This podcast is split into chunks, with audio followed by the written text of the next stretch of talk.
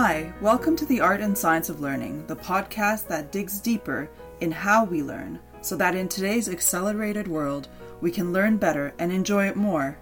I'm your host, learning specialist Dr. Kinga Petrovai. Every week, I discuss aspects of learning with academics, practitioners, and individuals with unique learning journeys to inform and inspire how you design learning into work and life. The start of the 2020 global pandemic, teachers around the world have experienced a drastically different way of teaching. It has certainly been a challenging and often chaotic time, but there are also many valuable lessons that can be taken from this experience which can improve teaching and learning in the long run. My guest has worked for many years with students and teachers in drastically different contexts around the world. I'm happy to have her join me to discuss what we can take away from this extraordinary experience of teaching in a global pandemic. Aneeqa Rana is a solution focused global education entrepreneur and consultant with more than 30 years of success across technology, innovation, and global education. Aneeqa has worked with teachers from around the world and in a variety of contexts to help them improve their teaching.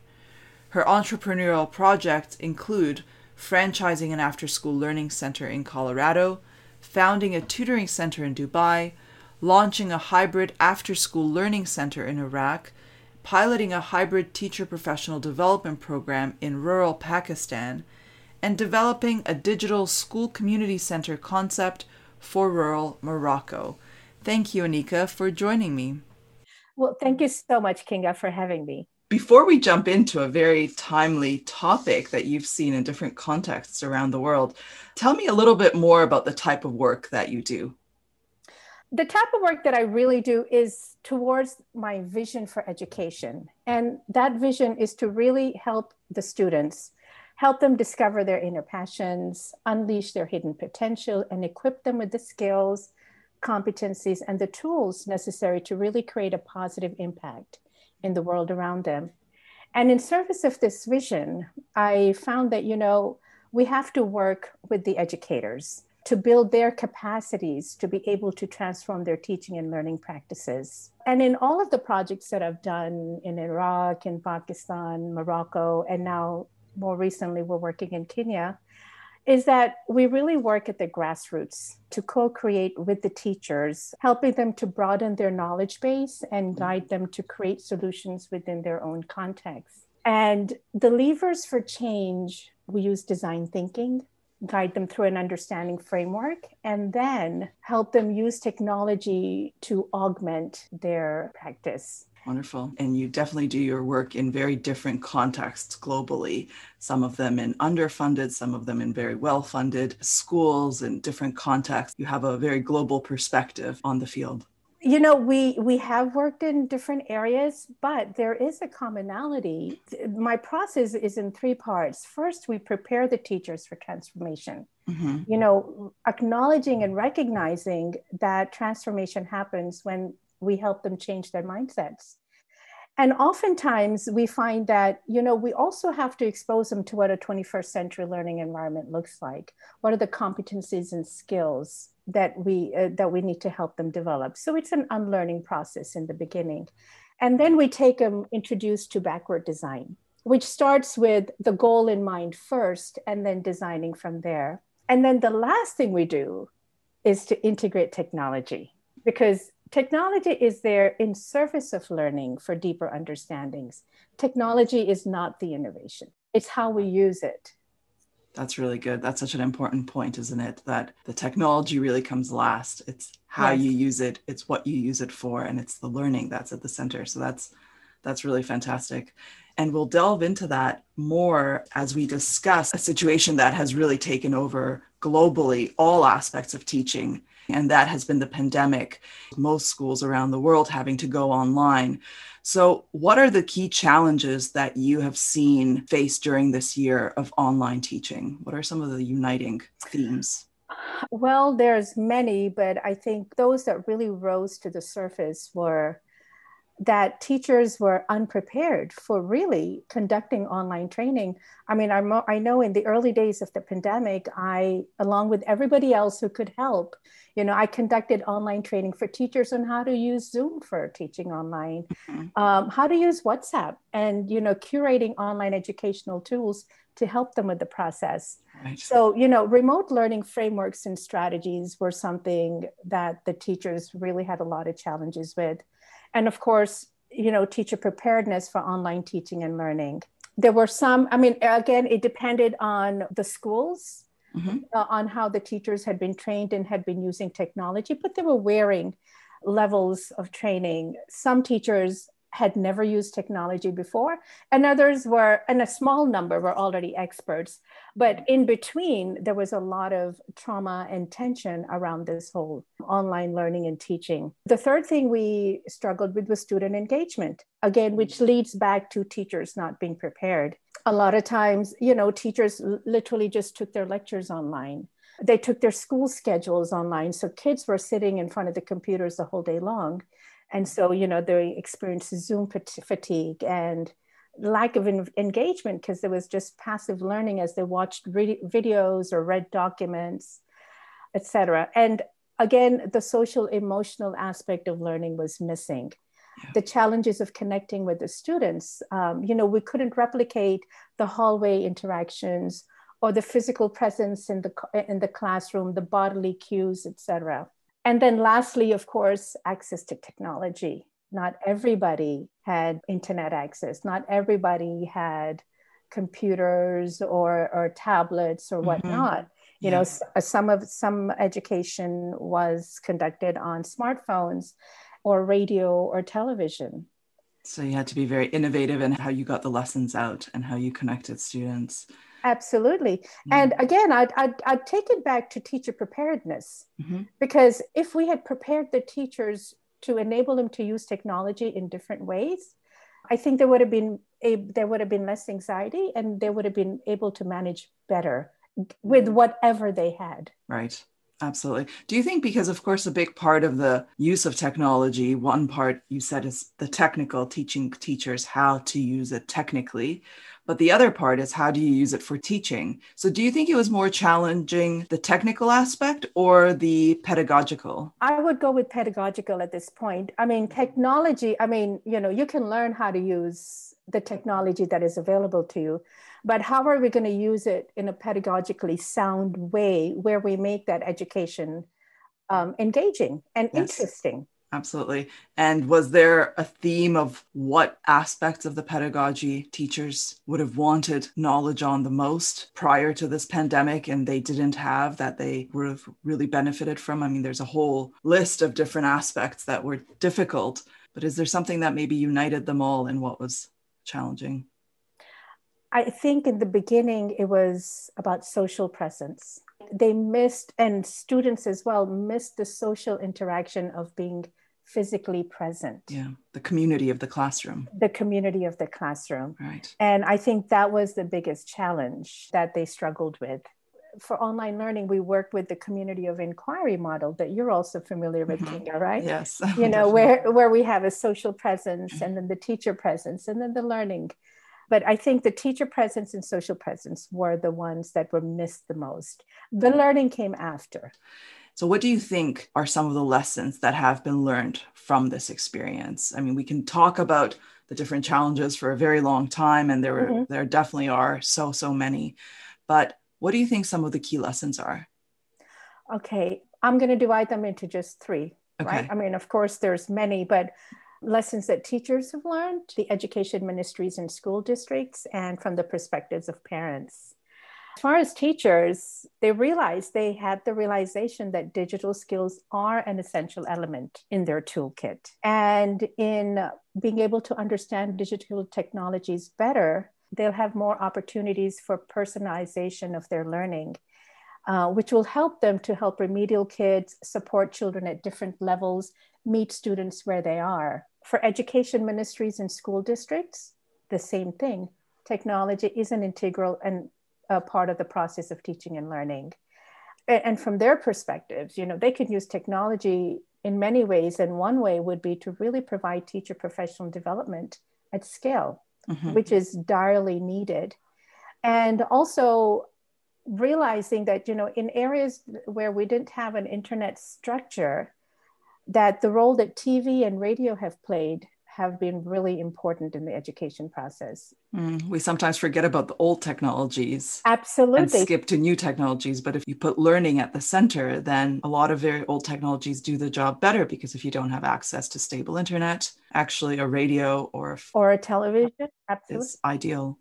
Well, we had a lot of education ministries put up recordings of lessons right away. Mm-hmm. And depending on, you know, in rural areas or low socioeconomic areas, even using um, smartphones, you know, teachers were able to use the recordings mm-hmm. and send them to the students. But then again, I fall right back on pedagogical models in being able to use these resources, right? These are all resources that we use in order to design the learning. Right. And that's where we really need a lot of training in designing the learning. And then finally, with parents, parents understood that they really needed to work jointly with the schools in the education process because education also, a lot of the education happens at home. One thing they realized, I think there was a more appreciation for teachers and a recognition of what they do and mm-hmm. realization how demanding and challenging their job is. Yes, absolutely, isn't it? I mean, it's it's definitely been a, a very unique situation where parents really had the opportunity to peek in on the classrooms. Mm-hmm. Teachers had the that experience of the parents critiquing what is happening in the classroom, but also realizing actually it's really really hard what yeah. uh, what teachers are doing it's a, it's an interesting kind of new relationship maybe that is coming out of it absolutely absolutely mm. and uh, you know realizing that education is a social experience you know mm. where we work together in that creative process of learning Exactly. And that's such an important point because I think so often when you talk about the lessons for education ministries and, and school districts, often the policies and those who make the policies jump to rolling out technology as a mass form of faster, better education. Absolutely. But the social aspect of it is such a huge part of learning that, in fact, especially at the at the school age children, you take that out and you lose everything and that is a really really important point isn't it to yes at that because yes we can use technology better and mm-hmm. now we've been shown that we can use it in different ways and maybe people are more comfortable with it but Absolutely. having that social element and so where do you find that balance do you think what what would you suggest to ministries in finding a balance between using more technology but also maintaining the social aspect I think ministers of education must realize that technology is in service of education, right? As I've said before. Yeah. The social aspect, perhaps I would say, would be more important because uh, within a social, it, the work and life that we live today is all about socialization. And socialization could be physical, it could be on social medias, but it is all about working and living together yeah. and sharing ideas.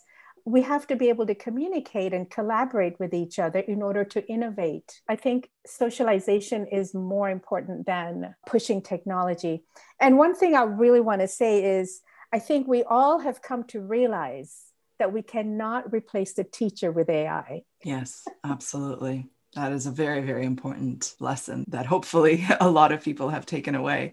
And I like the fact what you said, using technology actually to train teachers more, something that I think is underused in, mm-hmm. in terms of being able to, on a mass scale, put out really good and, and frequent professional development. Absolutely. So there's definitely not been that much time for teachers and school leaders and policymakers to reflect a lot. It's been a very an emergency situation, and there's been very little time to reflect on the lessons we take away and how do we move forward. So, are there any lessons that you think should be learned and maybe are not yet discussed? I think there has they may have been discussed, but I'm not sure how quickly we're going to be able to act on it. Mm-hmm. And that is the equity gaps. And I yes. think we all realized that they existed in more spaces than we had hoped for, right? Mm-hmm. I mean, we're talking about school quality, the digital divide, and also the realization that all uh, education happens at home as well. Mm-hmm. So let me talk a little bit about school quality. Across the world and within countries as well, the quality of learning was dependent on the socioeconomic status. Um, this was also true before the pandemic, but the situation was exacerbated during the pandemic. Some better resource schools were able to quickly provide classes online and their teachers had training. But in other schools and other areas, teachers had no training or very little training. And it was a real struggle. And then also, according to the World Bank, some 30 countries were able to implement multi platform strategies using online, TV, radio, social networks to reach as many students as possible. But then again, we had a lot of varying success. They were able to quickly provide some of these resources, but again, the quality of how were they being used were again dependent on the educators. With the digital divide, there was varying access to connectivity, hardware and software. Some homes had internet access, some schools had internet access, others didn't. Even in high income countries like the US, some children had access to a device, others didn't. Mm-hmm. So it was all very uh, varying. And again, we talk about the shortfall in uh, teacher digital skills. And then finally, with education happening at home, not all children have stable homes with educated or motiv- motivated parents who can help them. Yeah. Or parents that are at home to be to provide that support. Some parents work two, three, you know, jobs and they're unable to give that attention. Um, not all children had books or spaces to work at home. Again, connectivity or a computer device. So yeah. there are various aspects that we need to pay more attention to. Absolutely. I mean, they're, they're very important issues. And we often think of inequity in terms of not having the devices. But mm-hmm. I think that's a really important point that you bring up that there are many countries and many areas that implemented multifaceted uh, technologies to help this transition and yet they weren't necessarily successful mm-hmm. because it's the teacher training that is so critical and often overlooked it's not you know one device per child doesn't solve the problem absolutely. at all absolutely it can it make it not. much worse actually I, it, you're right it can mm-hmm. absolutely and the learning spaces i mean something that we don't often talk about uh, both in schools and in the workplace that actually you can't necessarily always learn anywhere anytime because as you said some homes don't have the space they're not stable there's conflict a whole array of different issues. So having that community. Yeah the community and that you know a productive learning environment. Exactly which teachers of course facilitate absolutely yeah. so in your view what is the silver lining for education because of the pandemic like what are the opportunities we can go on and on talking about the many, many challenges, and there certainly are. But what, what do you think is the silver lining here? I think the silver lining is we're able to use technology in education more broadly. Mm, because people were thrown in the deep end, you mean? And they were thrown in the deep end, and you know, even the more recalcitrant teachers and educators had to use it. So everybody was exposed. Mm-hmm. So you know, we've, we've now established a baseline that all right, technology is here to stay and we're going to learn how to use it so and you know technology in education is a great it has the potential to be a great equalizer definitely and we have also realized that tech alone will not replace the teacher. It will only augment their effectiveness. And also we've started using learning management systems putting all content online where children can learn asynchronously given the course materials in a learning management system and how the teachers would would design it. We've also we create a lot of rich learning data that we can use to personalize education and from within that we will be able to develop more innovative innovative solutions that would that would emerge from being able to use learning management systems more effectively have you seen good examples of how that data was used? Because, of course, we hear about and we see the collection of enormous amounts of data. And again, it's about how you use it. So, can you think of maybe some examples where it's been used very effectively during this time? it has the potential to be used effectively. Mm-hmm. I don't have an example where it might have been mm-hmm. at the mm-hmm. moment. But what do you uh, think they people should consider when using this and, well, making it? I mean, something as simple as if we have a student who, oh, so so there's a unit that uh, you've designed on the LMS and the student is working through. And within that unit, you've designed assessments, mm-hmm. right? Short quizzes or essays or, or whatnot. And at the end, you, you know, the student hasn't performed well. Say mm-hmm. there's a quiz and the student hasn't performed well. Well, I mean, the data, simple data as far as how long did the student spend going through the materials? Did they even? And after the quiz did they go back to revise it? So the, just the the log file data that tells you time spent on materials what the student looked at what the student didn't look at gives us a little bit more pointed insight into how the student learned. Yes right? absolutely. So you know it'll be able to tell us that the student didn't, didn't review the material at all and went straight into the quiz mm-hmm. or it'll tell us that oh they spent an ample amount of time but they didn't understand it. Yeah. So in both of these scenarios the teacher would approach that learning differently. Right. Absolutely. That's really good. And so these opportunities we have been thrown into the deep end. Technology has been used a lot more. We've seen that teachers for anyone who didn't have an appreciation for all the hard hard work that they do that has come to light more. There's certainly great opportunities that have flourished out of it. So, how do you think that these opportunities provide a springboard to teach 21st century skills? That is a great question. Well, for one thing, well, let's define what 21st century looks like 1st mm-hmm. And I find myself, you know, using the OECD Learning Compass 2030 that they've developed. And that basically divides learning in two ways. First, we work with the core foundations, which is developing the foundation literacies on how students really apply core skills to everyday tasks. And core skills are like literacy, numeracy, communication, technology, developing content. And transformative competencies are how students approach complex challenges. And that's about critical thinking, problem solving, creativity, communication, collaboration, and that includes your character qualities on how students approach their environments in general. And that's about, you know, their curiosity, grit, leadership, social and cultural awareness. And the learning compass puts the student in the middle.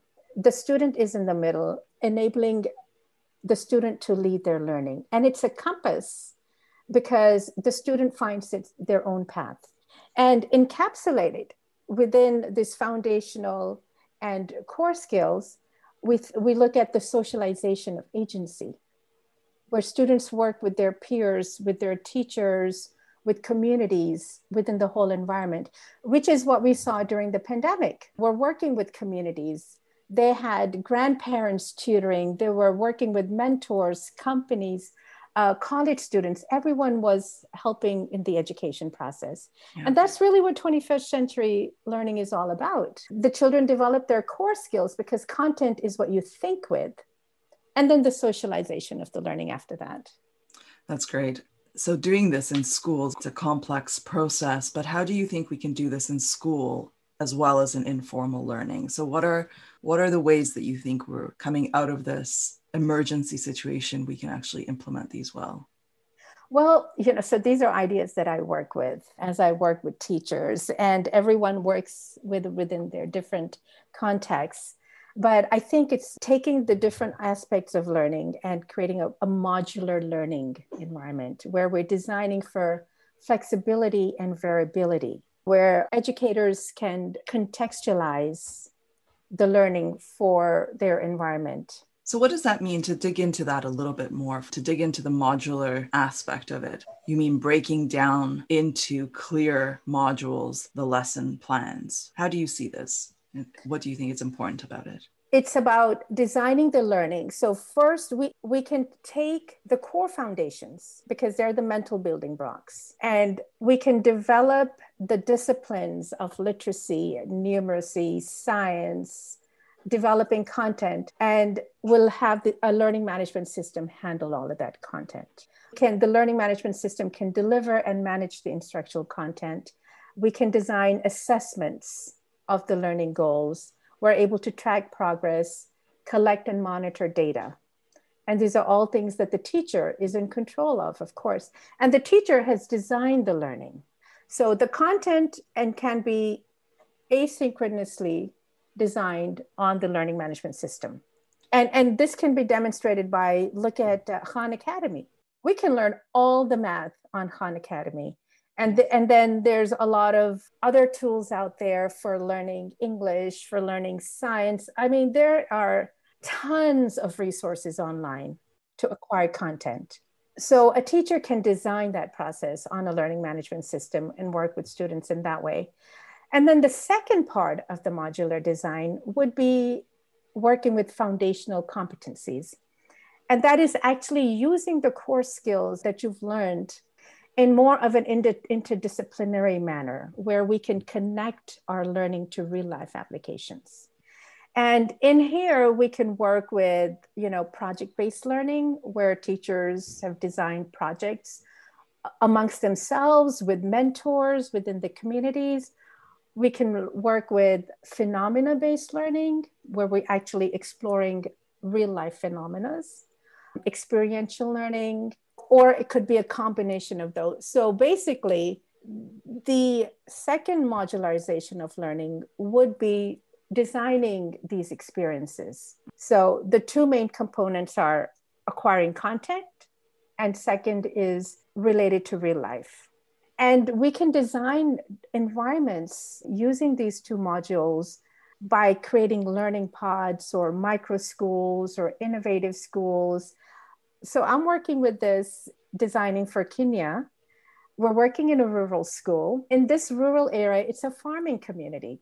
So we're going to work with, of course, uh, getting all the information we need online and then working within the farming communities on creating projects or working with farmers, working with the shopkeepers in that context to learn more about where you are, about mm. your environment, and how you, as a student and an educator, can improve the environment that you're in. Yes, it's an important so way of applying your learning. Exactly. So, context. if we can kind of modularize everything, we can fit the pieces in how it makes sense to us. Mm, absolutely. It's such an important point to raise that although this is a fantastic way of using technology, first and foremost, teachers need to be given the tools, not just technical tools, but the knowledge and the time to yes. reflect, learn, and actually create these. Absolutely. Learning management systems are often fail because it takes a lot of time to create the content for it, and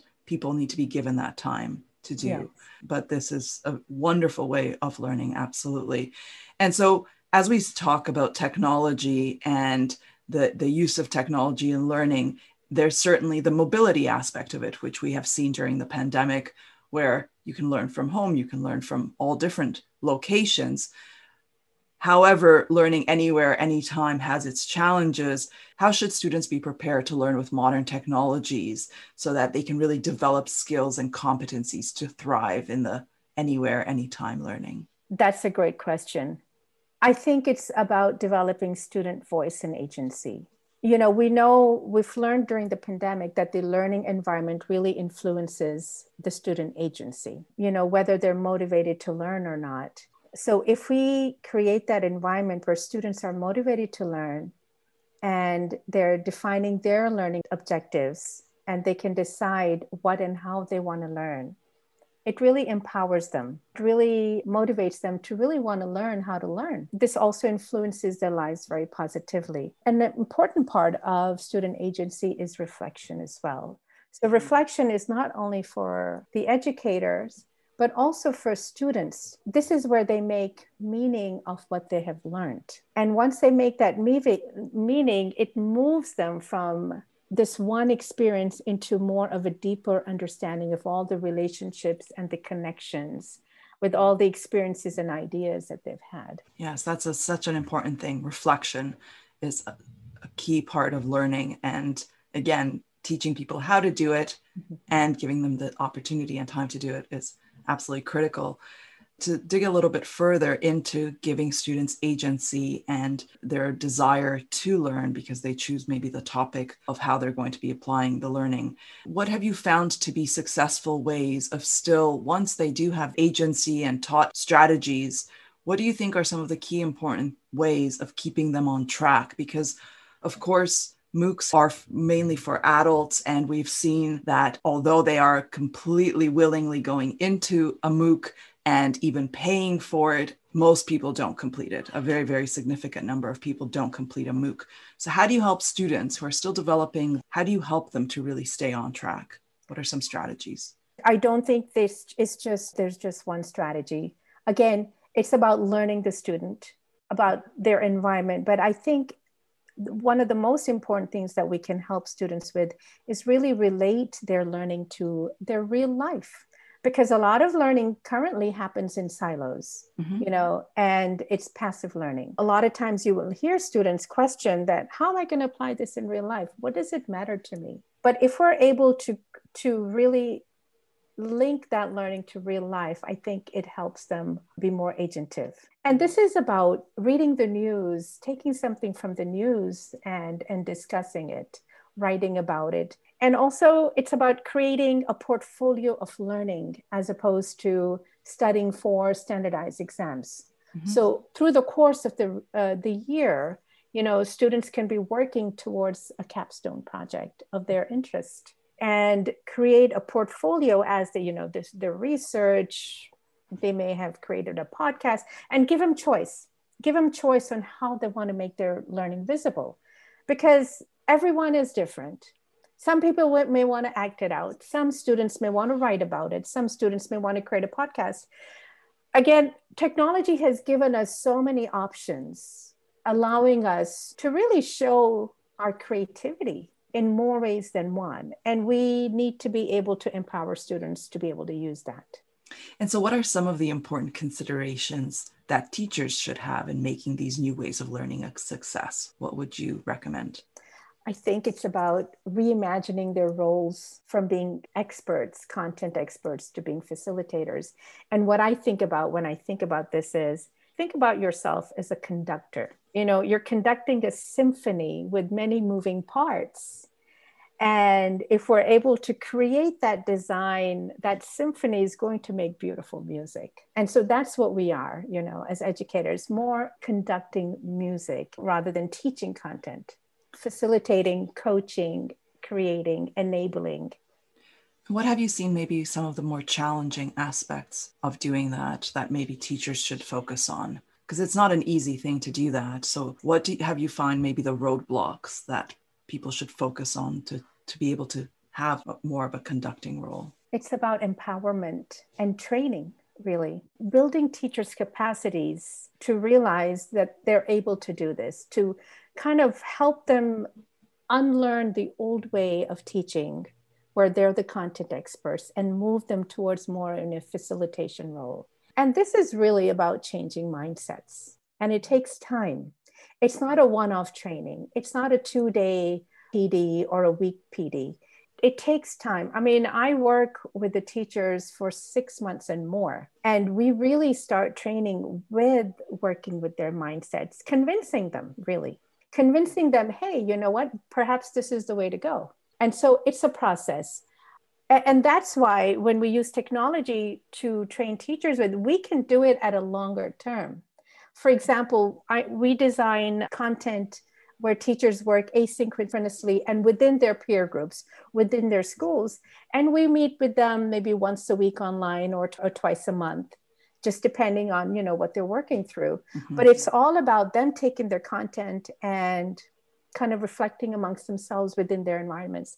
And like i said it's a process. And so you've referred to this being a shift in the mindset and you have developed a model to empower teachers to transform their practice to 21st century. Can you tell me about this model? Yes. So again in this model we work in three phases. We prepare the teacher for transformation think I mentioned this in, earlier, where we're recognizing that we have to help them with the uh, mindset change. Then we introduce the backward design.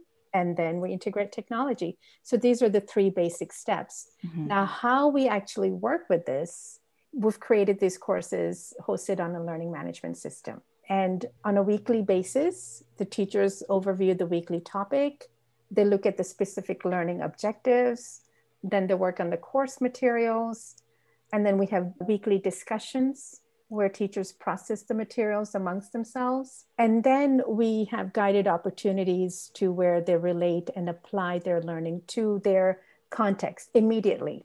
Right. So they can take that learning and use it right away. So that adds the motivation that, okay, we're actually creating what we create, we're going to be able to use. And then we provide them opportunities to give and receive feedback. And in each one of the contexts, we work with the train the trainer model. And every in every space that I have worked with, there's always one or two teachers who will rise to the surface. And they're the ones that we work more closely with so that they can work with the other teachers as well. Mm, fantastic. So you identify champions mm-hmm. that they themselves go and teach exactly. further. Wonderful. And so, what do the teachers come away with? We hope that they come away with a shared purpose and commitment, where the most important thing for me was that they shift away from working in silos and start working together. And they also look, I mean, not only their peers, but with students and other educator partners as partners in their learning. And then being able to use the data to identify achievement challenges, working within the LMS, learning the LMS, learning how to create on the LMS, learning how to use some of that data. And then um, actively engaging with all stakeholders, bringing in parents and the community in which they're in. That is really good. And this is a hybrid model. Yes. So that means that some of it is happening online and some of it is happening in person. Mm-hmm. Uh, so synchronous and asynchronous. In preparing the teachers for this transformation, you are really not only showing the tools, that they would also use in teaching them the technicalities, but also the pedagogy and yes. of how to form that. Do you also mm-hmm. work with the leaders of the schools? Because you said you're teaching teachers how to work together and not in silos, but often a huge roadblock to that is simply the time in the day and the scheduling of teachers. Yes. Do you work with leaders? Absolutely, and that's key. We have to work with the leader uh, leaders because they are the ones that will enable us to work mm-hmm. Efficiently with the teachers and through experience you know i learned this through experience right yeah. that the leaders have to be on board they're the ones that are going to enable us give us the, the teachers the schedules the time the mm-hmm. space and the technology to work with you know if we haven't organized a time that two hours every day after school teachers will have the time away from all that they have to do at school to really focus on learning and that every Friday we're going to set up the time where you're going to be online with the coach to further your learning. All that is important. Yeah. Definitely. And it also lets the teacher know that the leaders are working with us and that this is important. Yes, uh, that's that's definitely a very important point. So what is the key advice that you would have for teachers and school leaders after the experience of this past year and a half? I would I would say that you know let's build on what we have learned. Let's not put that on a back shelf and say, okay, we're done with this pandemic, and let's go back to doing it the old way. Let's let's figure out, hey, we have done a lot of learning, and a lot of positives have come out of this. Let's move forward with this. And you know what? How would we prepare for the next pandemic? you know what are we going to do i mean we don't want to be caught off guard like we were this time how do we continue to prepare and improve and and so where do we go from here like what are some of the practical steps that you think should be taken i think practicality is focusing on providing connectivity i think that's where we should start heading to because we have realized that the better connected schools were able to provide more quality to their students. And of course, connectivity and teacher development. Very important, very important. Absolutely. That is huge. And so, what are the exciting projects that are next for you? What are you continuing to work on? Well, you know, I've mentioned Kenya right now. So, that's what we're working on. Right now, I'm actually designing the program. And an interesting about Kenya, Mm-hmm. The project, the school that we're working on, it was really part of a project that the Ministry of Education in Kenya it was part of and what kenya did was they provided a lot of their schools with computers and tablets they mm-hmm. provided it to their public primary schools. However, what we discovered was that in many of these schools, these devices have been sitting unused in boxes. Mm. The teacher said that they had, they, though they had gotten some training, it wasn't enough and they didn't know what to do with it. You know, so I go back to the point of you have the technology, but if you don't know what to do with it, it's just going to sit there. And this is exactly the case. So we're going into this school. We've already taken out the laptops and the tablets. And now we're designing a program around them. What's holding us back right now is connectivity. We're trying to get internet to the school so that we can start working with them. Sounds really interesting, and I'm sure it will be a wonderful, exciting development. And as you said, you know, the the, the tablets were sitting in boxes in the classroom, and I think maybe some people would be surprised to know that that happens around the world in yes. highly funded schools as well as in very mm-hmm. low funded schools. And even if it's not physically in boxes, sometimes it's just not really used to its potential because we come back to exactly what you said the training, training yeah. of the teachers, giving the time, giving the support, which is so critical. So lots of really interesting points and insights that you shared, which I, I really appreciate. But before we end, I like to ask everyone for a recommendation, something that you find interesting, inspiring to read or watch in this space. Well, I am reading two books currently, so I'm going to give you those. One is Dare to Lead by Brene mm, Brown. Great book. And I really like this book because it helps you, your willingness to step up and put yourself out there, mm-hmm. and you're mm-hmm. leaning into the courage. And I feel that this is what we're helping our teachers with. And the other one is Getting More. It's about how, uh, getting more, how you can negotiate to succeed in Work and Life by Stuart Diamond. Mm-hmm. And it's all about developing those uh, negotiation skills in every day. I'm negotiating with your students, negotiating with your kids, negotiating with your leaders, or negotiating in these big deals. I don't know, but it gives you really usable uh, skills on negotiation. Well, that sounds interesting. It is definitely a very, very important skill. Well, thank you so much, Aneeqa, for sharing your insights and knowledge in this global perspective and the themes that are certainly common around the world coming out of this pandemic and how online schooling was experienced. There's a lot to learn and reflect on. So, thank you very much for sharing that with me. Well, thank you so much, Kinga, for having me.